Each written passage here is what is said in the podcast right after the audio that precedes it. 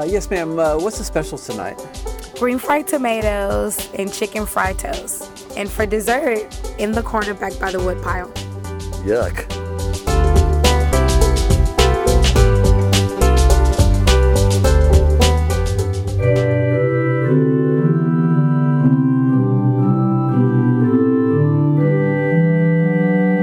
I'm Spun Counter Guy. Thanks for stopping by. This is another episode of Trying to Herd Cats, the philosophical podcast where we throw anonymous quotes at anonymous people and we see what bites. So here we go. First quote All human unhappiness comes from not knowing how to stay quietly in a room. Well, that would surmise that happiness would come from being able to stay quietly in a room. And I think there's some truth to that as well. Okay. Um, if you acknowledge that happiness is a state of mind, it's not a place that you get to, it's not something that you unlock or you achieve, but you might get a moment of it, a moment of clarity, a moment of contentness. Um, I think it's easier to find those moments when you are quiet, when you are still, when you are not distracted by what somebody else has or or whatever you know the commercials are telling you you need to be happy. Um, yesterday I thought I was just feeling so crappy, and then I I made a list. Okay, like what's actually happening, and I had absolutely no reason to be unhappy. Everything was going well. I was warm. I was fed. I was surrounded by loved ones. Things are going well. We just it's like something in our brain immediately responds to tension or life or whatever as oh I'm unhappy again. But Can you give an example what tri- of maybe what triggered it? I think I was feeling a little, maybe just the tiniest bit of professional jealousy. Ooh, do you tell. know, somebody somebody put out a tweet. You know, hey, I just you know got this grant, and I'm like, oh, well, I don't have that yet, and I'm not doing this, and I'm not doing that, and you know, when I start to um, compare myself to what other people are getting or achieving, or and then I have to sort of bring it back, and again, being quiet and being still, and saying, I actually have everything that I need. And when I can turn off everybody else's needs and wants, like, I'm really good. Just going with the flow, what you're Mm-hmm. saying, is, is there any advantage to comparing yourself with others? We know the disadvantage, the feeling Right. inadequate. I think only if you recognize that you are treating yourself badly. You know, if you look at somebody else's health and they've got really good health and you don't, is there something that you can do to achieve that? On the flip side, if you see somebody who's really not doing well and you go, you know what, I don't have it so bad. Yeah. With the storm yesterday, we are like, uh, this is just, it sucks to be cold and it sucks to do this. And we had a leak in the skylight and I started to feel horrible. And then I'm like, I have I have a skylight. You have a skylight. what the hell am I bitching about? Yeah. You know, my power's on. All of my needs are taken care of. Most of my wants are taken care of. What the, what the hell is wrong with me that I can't? Like, Yeah. yeah. But as somebody who does spend a lot of time quiet in a room, you know, I I withdrew from a big portion of social media because I, I just couldn't stand the constant comparison, the constant noise, and it wasn't just everybody else making noise; it was me making noise too, just to be what heard by whom.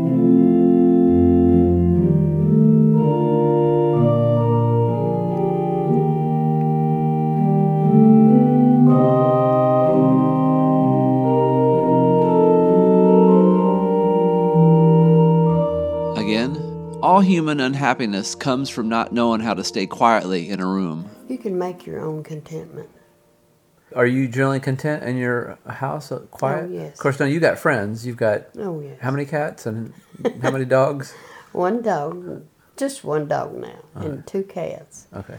and just caring and and uh, doing for them. Make sure you know they have food and water, and uh, and then hoping that the ones that are out there, of course, God takes care of them.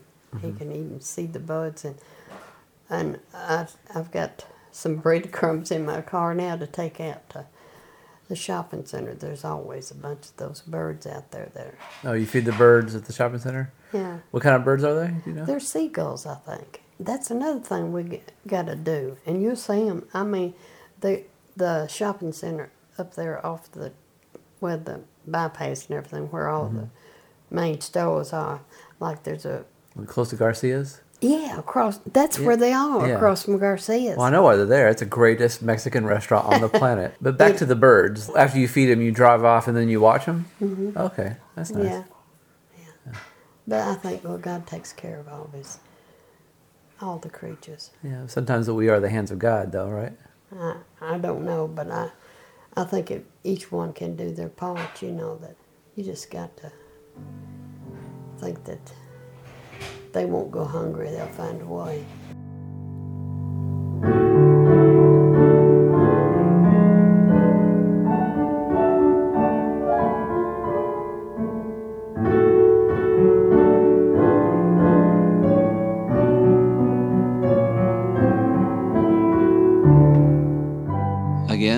All human unhappiness comes from not knowing how to stay quietly in a room. people definitely get into a lot of trouble with their words. Right. but but I think, you know, there's been a lot of good that's come out of not remaining quiet. You know, people who stand up for a cause. hmm You know, when you're more a mature woman now, you have a child and everything, and when you were younger, you were pretty fidgety and always busy. Am I correct or am I wrong? No, you're totally right. Okay. were you happy or unhappy at that time? Um, you know, I think at that time I thought I was unhappy, and maybe I was. Um, but with with uh, me personally, it was more. I was always such a goal oriented person Mhm. that I would I would achieve what I wanted, but then when I had it, I didn't take time to enjoy it. I was always trying to think of the next thing. So I mean, you know, well, for case in point, in high school, I wanted to move to a cool city and go to a cool art school and have a cool job and a cool coffee shop and have a cool boyfriend and a cool apartment.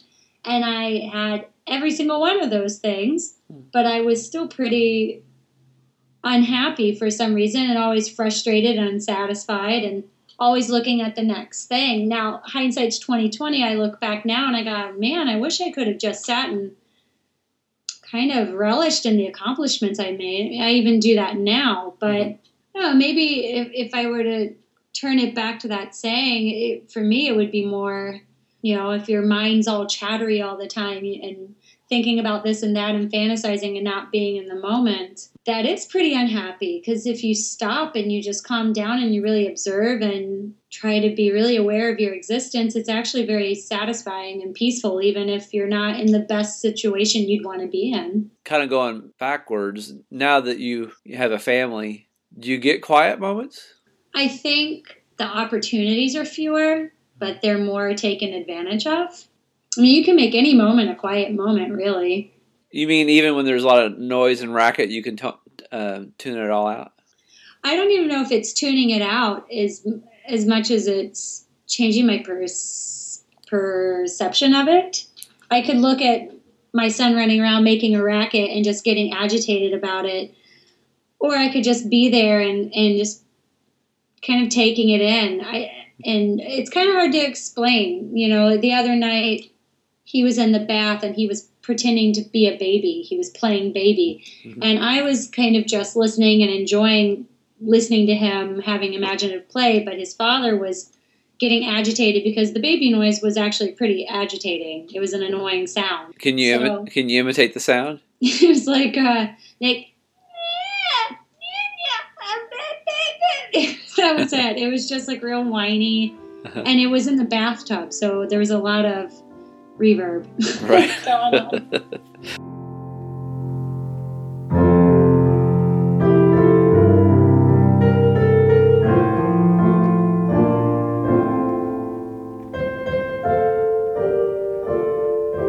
Again, all human unhappiness comes from not knowing how to stay quietly in a room. I I would say that uh, goes without saying that it's true because the people who are able to do that are the introverts of the world. And these are the people who have created and contributed the most to world culture like Michelangelo, uh, Da Vinci, Beethoven, Van Gogh, Shakespeare. These were not people that were looking to go out and conquer other nations or get fame and, and glory for themselves. Actually, it's probably the extroverts of the world who are the ones that, because they are not comfortable being in a room content with themselves, seek out situations that uh, cause unhappiness. Uh, yeah, so kind of based on what you're saying, I was trying to think if any dictators or tyrants or warmongers were also artists, and the only one I can think of was Hitler, who was an art artist initially, and apparently a failed one, or people didn't appreciate what he did. Obviously. Well, I, I, let's see. I would think that uh, Saddam would probably be an extrovert. Mm-hmm. If I had to go out on a limb, I would say that uh, Ayatollah. Not into watercolors. No. Yeah, the, the people who are content being by themselves are also the people who do not attract attention to themselves. And the people that attract attention to themselves, let's say, like a Bill Clinton, are people that uh, inadvertently cause unhappiness for themselves or others. One thing that maybe is a little contrary to what you're saying, I think, is serial killers. I know they are at least by the time they go nuts and kill people, they are introverts. I think what I understand that they they wanted to be uh, friendly with people and have friends, but they were rejected, and so they become these introverts. And they learn to stay quietly in a room, but then again, maybe not. I guess if if they actually leave the room to go, you know, chop off a head or something. But, but at the same time, it, it seems as though they uh, are doing these things in order to attract attention because they are, are not comfortable being by themselves. Not a serial killer, but Kaczynski was very isolated, and there's probably a difference in being isolated. You can be isolated and uncomfortable versus being comfortable by yourself. oh yeah, Kaczynski was a Unabomber, right? Yes. Yeah. So I would say Kaczynski was isolated but not comfortable with himself.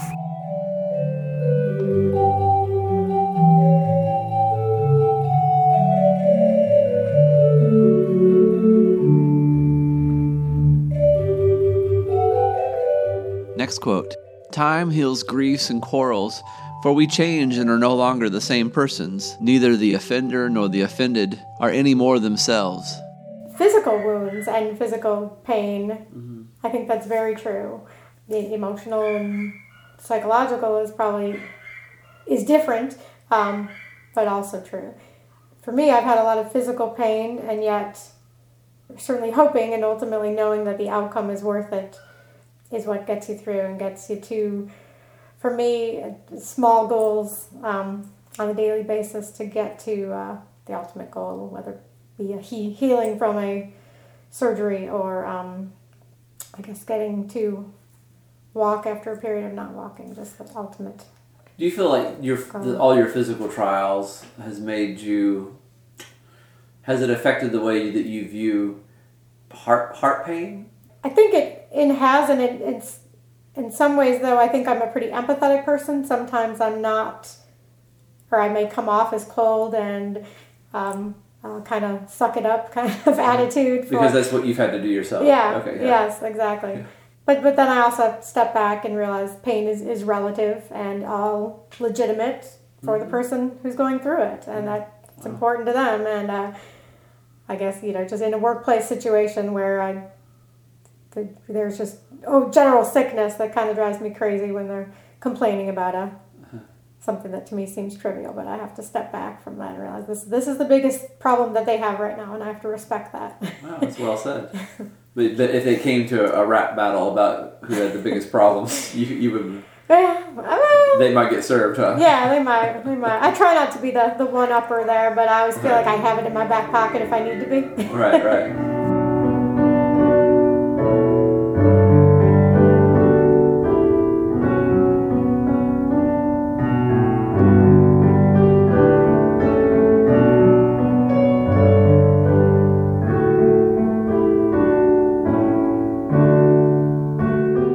again. Time heals griefs and quarrels, for we change and are no longer the same persons. Neither the offender nor the offended are any more themselves.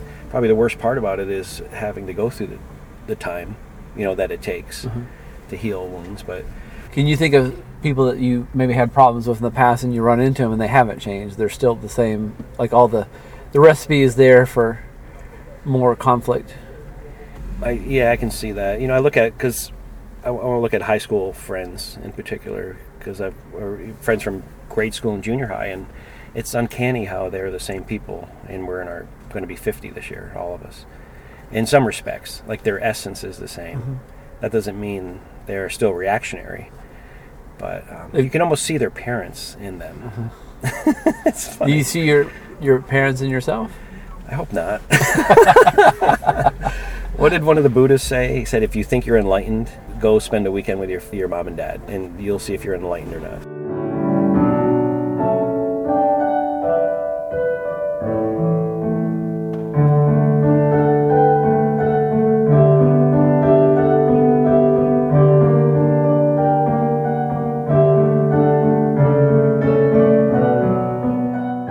Again, time heals griefs and quarrels, for we change and are no longer the same persons. Neither the offender nor the offended are any more themselves.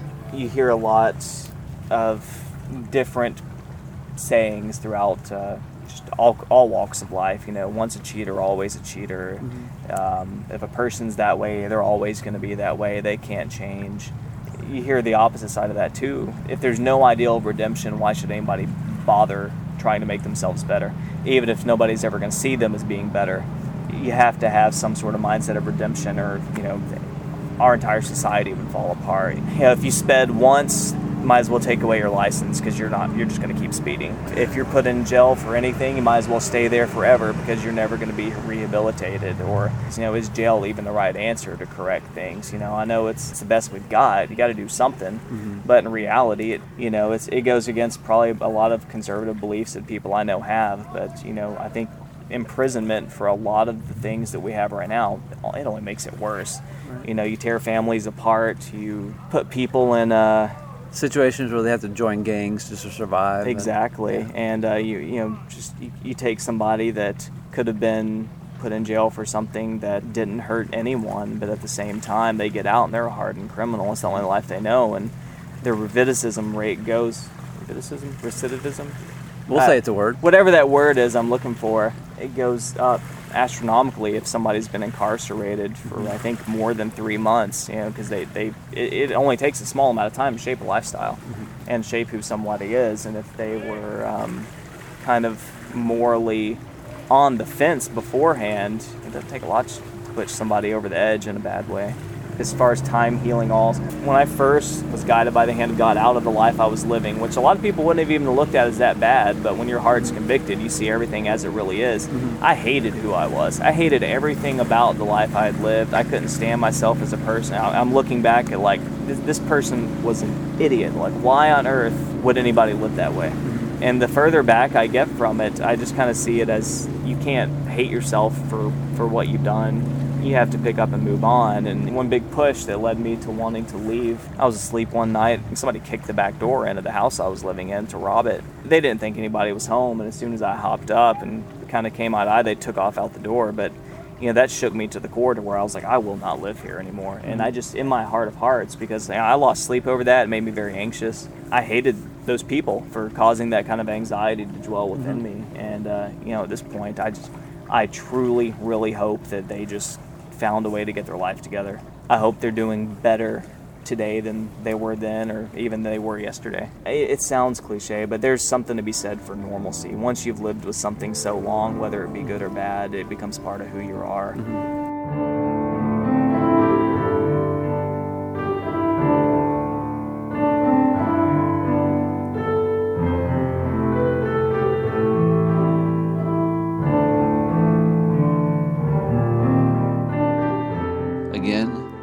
time heals griefs and quarrels, for we change and are no longer the same persons. Neither the offender nor the offended are any more themselves. They say time heals all wounds, and it's been said so many times that it's kind of boring to even speak it, but it's true. uh, In part because we're constantly evolving, and and as we evolve, we have time to reflect, and we have time to just grow and have other experiences, and then we're just able to look back on whatever it was that happened and and see it in a different perspective, almost as just almost as a about as objective an observer as you're going to get as someone who is involved in something can be you know but time allows that time is distance Right. by the way Would you agree that some people don't see it that way? Like they still hold on to things that you've said a long time ago, or I think about with some of the the issues that are going on in society where someone's digging up something that somebody said 20 years ago when you know the the culture and the tolerance was different yeah and they're paying for it now know. Right. It, it depends on the person's perspective and their motives. You know, if they're unable to see or unwilling to see, in the, in the sense of like the media, you know, just wants a nice juicy story. Right. They're unwilling to accept or or don't even care that this person who said this thing might have actually grown a lot and changed a lot, may not even have that same opinion, even remotely. You know, may not even give the person the chance to explain that they've changed, and Right. you know, uh, or, or their idea of giving them the chance to explain that they've changed is by letting everybody know what they said 20 years ago instead of first going to them and saying, you know, you said this. Would you like to comment on this before we blow it out of proportion? Well, you, you're somewhat involved in media. Uh, do you see that sometimes where someone has like apologized and they, they, don't air it, or not necessarily the people you work for, but other entities? Uh, It seems like apologies uh, don't make big headlines. Repentance doesn't. No, and the media in general is far less likely to put effort into uh, some kind of apology uh, than they are the initial spark. Uh, the spark is what they want to ride on. That's the wave. And, and I draw parallels from that to things like you'll see a big headline that cops uh, get shot at because they, they, they were trying to bust this uh, this house where they heard there was suspected drug activity, and they go in there, some old lady, and she shoots at them, and he injured, killed, uh, shot one of the cops, didn't kill him, you know, just shot one of the cops, and they found drugs and all this stuff. Oh, let's make a big deal out of that. Well, come to find out, a few months later, after some investigation first, then litigation, and, and basically you find out, well, the cops had the wrong address. Not only that, when they realized they had the wrong address, they were so confrontational that the, the old lady that was in the house like like felt threatened and didn't know what was going on and shot at them because they had intruders. Well, Yes, they were the cops, but they were still intruding. And the, the, whoever got injured, who got shot, was actually one of the cops shot one of the other cops accidentally. Oh, okay, and the drugs that were found, they planted the drugs. This is a real case? Yes, Wow. I'm citing an actual case. Wow. Uh, but did that get put out as a big deal? Uh-huh. Was that amplified by the media? No, it wasn't. Not at all. Uh-huh. Not at all. I mean, it was a whimper.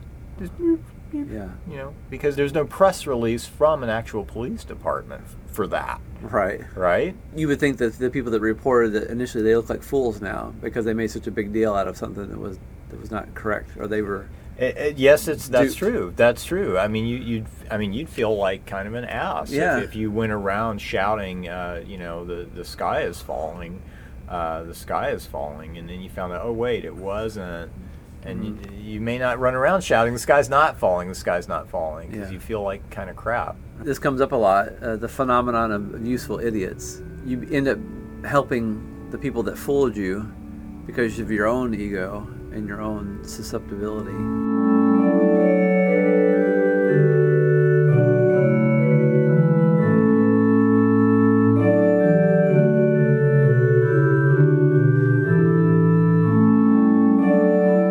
And last quote We can only know God well when we know our own sin, and those who have known God without knowing their wretchedness have not glorified him, but have glorified themselves.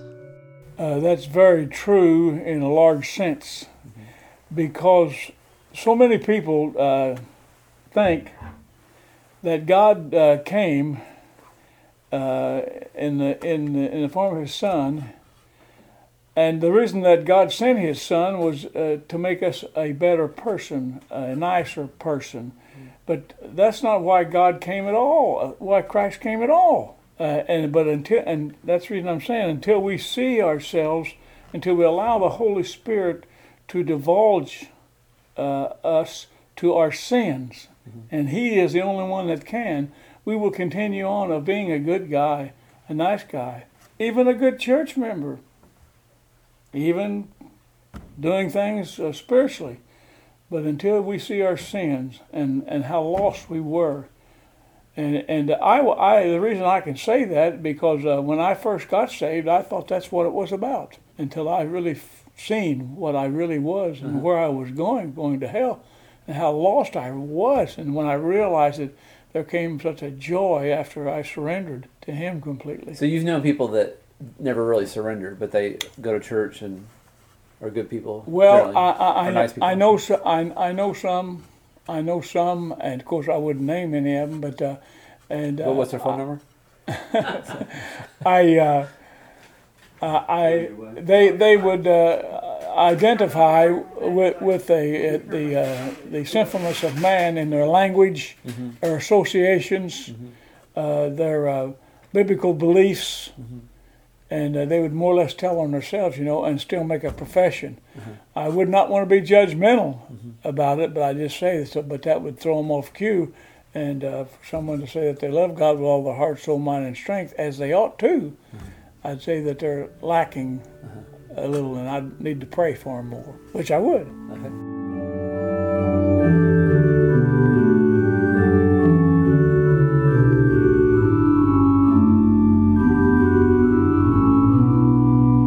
Again, we can only know God well when we know our own sin, and those who have known God without knowing their wretchedness have not glorified Him, but have glorified themselves. I guess the first part you always hear about in war, you know, um, people get religion when they're in the bunkers. I guess one thing I don't know if I'm interpreting this right, but I guess people if if things are going well in their life, you know, they don't really look to God. You know, this is only when things are going bad. You know, which everyone experiences. You know, death, sickness, unfortunate circumstances. Well, that's different though than sin, somewhat, unless your unfortunate circumstances was caused by your own sin, right? Mhm. So it's like the people that don't think they're sinners. I'm sure you've met this, you know, same type of people. They don't think they sin at all. I mean, they, you know, go to church Mhm. once, twice, three times a week. Uh-huh. Do you think all of them are really secretly doing some bad crap and they just don't admit it, or do you think they just they do lead a clean life?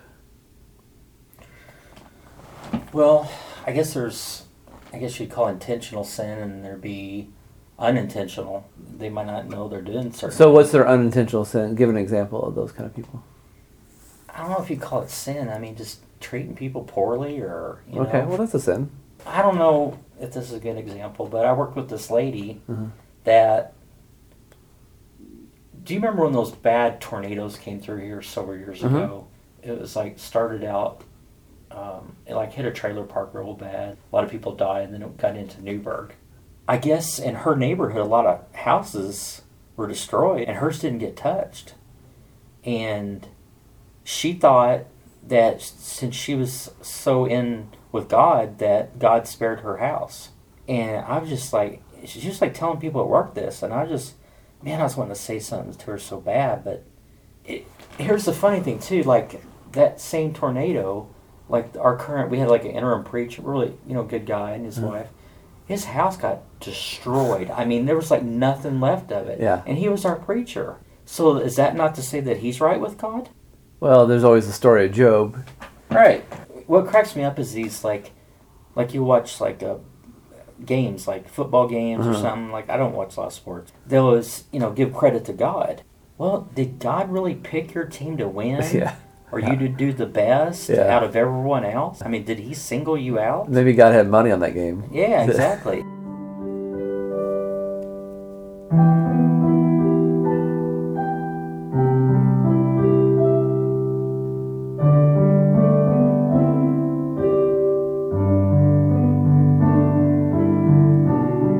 Again, We can only know God well when we know our own sin, and those who have known God without knowing their wretchedness have not glorified Him, but have glorified themselves.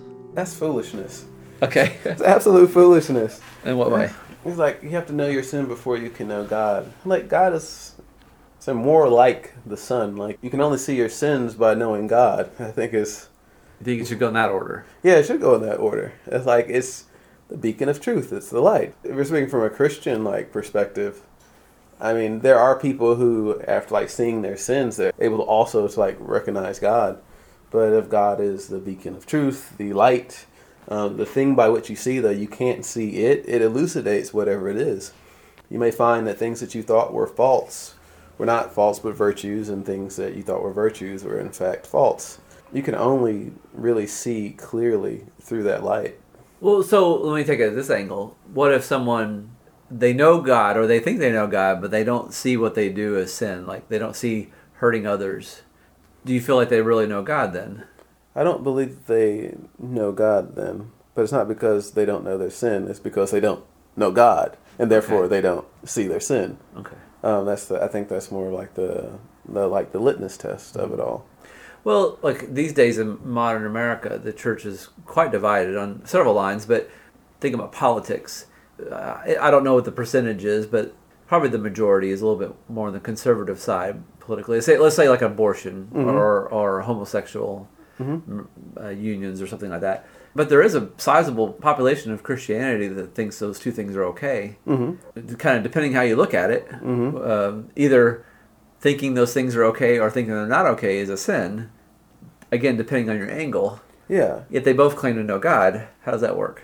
Oh, I think there's an issue going on with the church and with within Christianity, and we want God to glorify our particular perspective. Mm. I think for the early Christians, it was more about not focusing on self so much, but focusing on the community. The idea wasn't that I want my community to glorify what I'm doing. So even if that had to do with like a heterosexual relationship or a homosexual relationship, though at that time it wouldn't have been a homosexual relationship, but the idea was let's step away, you know, from anything carnal, whether it be like say positive or negative, but just so that we can do what is beneficial for the community. Mm-hmm. So if what I'm looking for in any relationship, if you're talking say a personal relationship with God, to actually glorify myself by being in this relationship, there's still like putting things in like the wrong order. So I, I think that a person can appear to, or even say, have the right theology. Let's say we go with the conservative side and say that uh, homosexuality is a sin. Granted, sin comes from the Greek hamartia, which is to take aim at something, as say with a bow or arrow, and you shoot the arrow and then you miss the target. You have this idea of like falling short of the glory of God. Right. I think there are some like pragmatic um, things like if there is a vagina and there is a penis, it's like from that f- perspective it should go together. Now perhaps we have a software issue, all right? and so if we have a software issue, like going on a, like a technical uh, technical definition of sin, we can say that there's it can simply be a mismatch of the physical with the internal, with the emotional, even say with the spiritual. By that definition, it could still be sin, but not be something that would then like throw you out of the bounds of the church, or even have the same sort of moral um, imposition on the person. Even coming from that perspective or another, if you're focusing more on worshiping God or using using that light from God to actually benefit society, when it comes down to how a person celebrates a gay union within the community, meaning should I be positive tolerance and like versus negative tolerance, but I have people who are being killed in other countries um, because of economic policies here, or there are other people who aren't being fed. It's like I think that there's a, there's a moral dilemma there, but I'm kind of moving away from the real question there.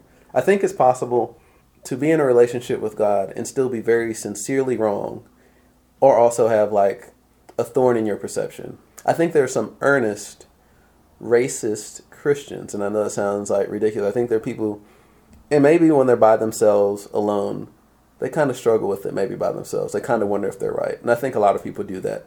no matter where they are with their faith. They'll go. Uh, a gay person might actually go when they're by themselves. I love God, but am I really in the right place? You know, the other person, you know, in the the church where people are kind of racist, like, I know my pastor says this, but how am I really supposed to read? There's no Jew, there's no Gentile. What if it does mean what the other people are saying? So it's possible to be in, in a true relationship and still be wrong. We have we have the same situation with like your spouse or your lover mm-hmm. or your friend or family. You know, you can still Be married and it not be completely right. yeah.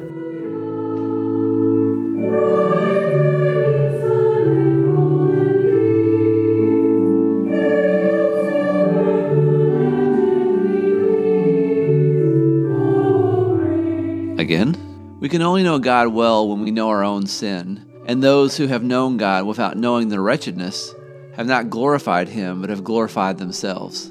Yeah, I just think that knowing that you sin and that you are broken and flawed mm-hmm. gives a meaning to God. Mm-hmm. That if you don't know how bad you need God, then mm-hmm. there wouldn't be. Can you give an example of what, why you feel like you? This is personal, I guess, but why you need God? You I mean, I just think that like putting faith in yourself is a, like oh man, personally like when you you know like people are always like I, I just want to find myself. I'm just gonna like believe in myself and Mhm. stuff. And m- my personal thought when when that I'm just like, but you can't trust yourself. You can't trust your brain. You can't trust your heart. You're always you know Yeah. um, changing your mind. You're always messing up. Like. Yeah, I'm an imbecile. I, I know that I would be worse off if I didn't think that there was a, a something better than myself. You, you can put it in those real vague terms if you want to, Mhm. but but God, as many mistakes and failures as I make, like there's no way that I don't need God. And needing is just like if I believe in, in um, a God that was a creator, had some sort of divine plan, which I do believe. You know, I feel like that that gives me a, a lot of hope that I don't have to worry or I don't have to control or I don't have to, you know, deal with so much and have so much on me. And I and I think that if I didn't recognize that I can't do it all by myself. it's like the like the old country hymns about like laying your burdens down or, or giving your Mhm. your troubles to God. And it goes along to me with that um, other quote about love because I do think that God is love, and I do think that when you have love for things, and that that makes your life worth something. And if you don't have that, then I don't think you have much value. I mean, not that you don't, but that you don't recognize it. Right. You know, like that you just that it's not not that it's not there, but Right. you're like completely oblivious to Right. what you could have had. And there's also this value in you that you wouldn't recognize unless you, because especially in modern society, like what have you accomplished? What do you um, believe, or do you think the right way? Are you cool? Mhm. That's where we put all our value on it. And I think God lo- loves you no matter what, Mhm. no matter if, if you aren't any of those things. Well, that's a whole grace factor that I love. Like Yeah. I love the whole idea of even like God being graceful and saying I love you no matter what. Like I love feeling like other people show me grace or Mhm. when I get a chance to show Mhm. somebody else grace. Mhm. That's like maybe it's selfish, but it makes me feel like, you know, like this is what I'm supposed to do. Show grace here. You know, like there's no bigger hug than like Forgiving hug and I'm yeah, sorry hug. just like, hey, you know, you messed up. It's I- okay. I know I'm- now I'm interjecting myself, but I, I feel like when uh, I can get to forgive somebody, I, it makes me feel great because I know I need it Mm-hmm. terribly. So since I need it, if I can give it, like oh, we're cool, you know, we uh, not cool, but you know, we're Yeah. No, I I agree. Yeah. So, and you don't get to give grace if there's no failure or Yeah. or sin, That's and true. and so I think that paying attention to where you have to just be self-aware and just Mhm. aware of what you need, what you have, what, and I guess that's why you're having this podcast to begin Yes. with. but but just knowing, um, think of how devastating it would be if your child didn't need you. Right. Didn't make mistakes, didn't need some guidance, didn't need your love, forgiveness, all that kind of thing. Yeah.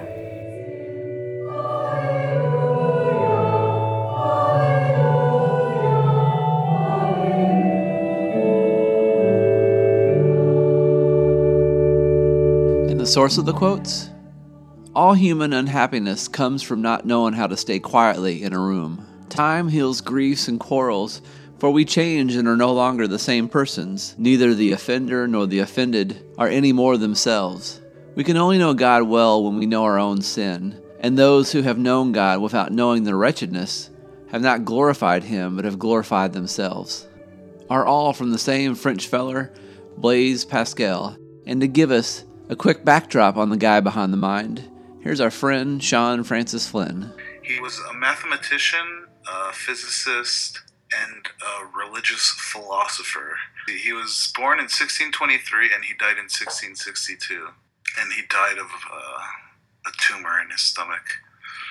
Everything but that about this guy is really interesting. As a child, he was kind of a prodigy, and his father didn't send him to a normal school so he could create his own curriculum for his son.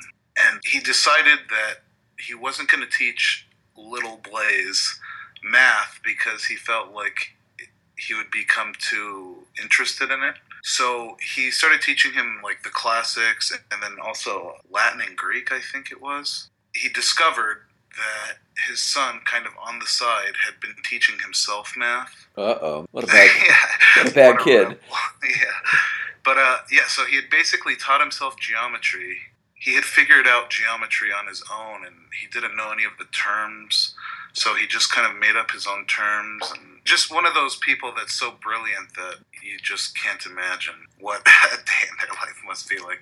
Right. But anyway, so that was his childhood. Later in life, he built the first calculator, which is called the Pascaline, and it's a simple. Well, for us, it looks simple, but it was a just a series of like little display ports where you could see the numbers between zero and nine, and then below those, it was these mechanical wheels that you would turn to input a number, and then you could add or subtract by spinning the little mechanical wheels more. So you've seen this thing in action. Yeah, uh, you can actually look on YouTube, type in Pascaline, P A S C A L I N E, and if you click on videos, there's people making them out of Legos and stuff now. Really? But you can see an old one, yeah. It's like this metal box, it's pretty cool.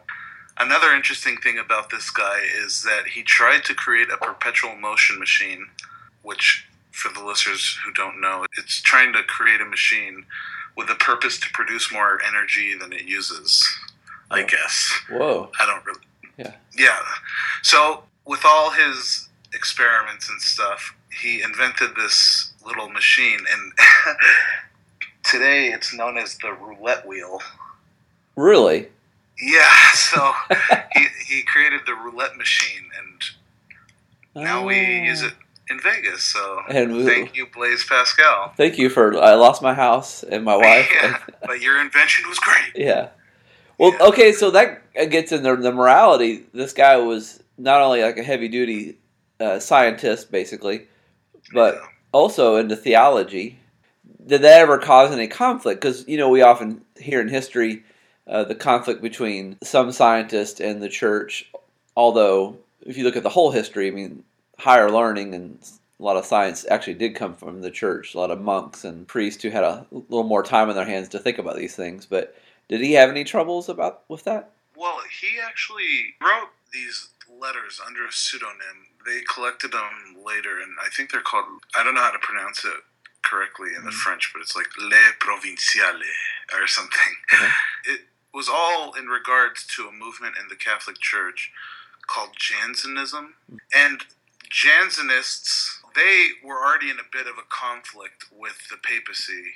It was created by these people, they're called Gallicanists, and it was a kind of political theory, and it was in favor of restricting the Pope's power.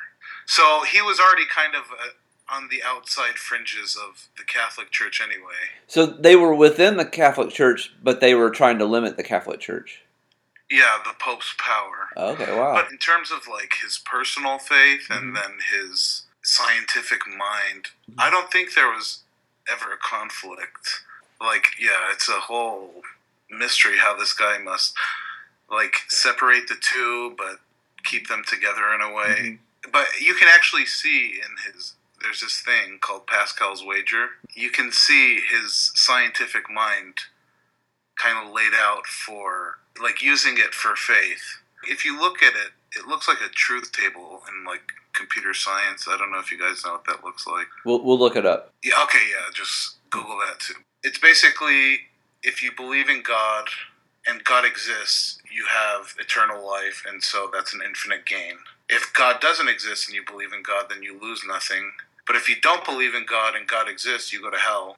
And I really don't think this holds with as God has changed throughout Catholic teachings have changed through time and what they believe God is or isn't. But with a guy who dealt with numbers all day long, that would make total sense. It- it- Yeah, it's, it's a yeah, ga- it's a gamble, and yeah, when you look at it, it's like, yeah, well, hey, I should go back to church. it's flawed, but it's a good idea. right, right. And this wasn't far from the time when philosophers of the day, I think, um, like a majority of them, were actually Christians, but they were trying to prove the existence of God or you know, Yeah, yeah, try to apply the sciences of the day to faith. yeah. And maybe he wanted to try to do something like that, but he understood that you just can't prove it.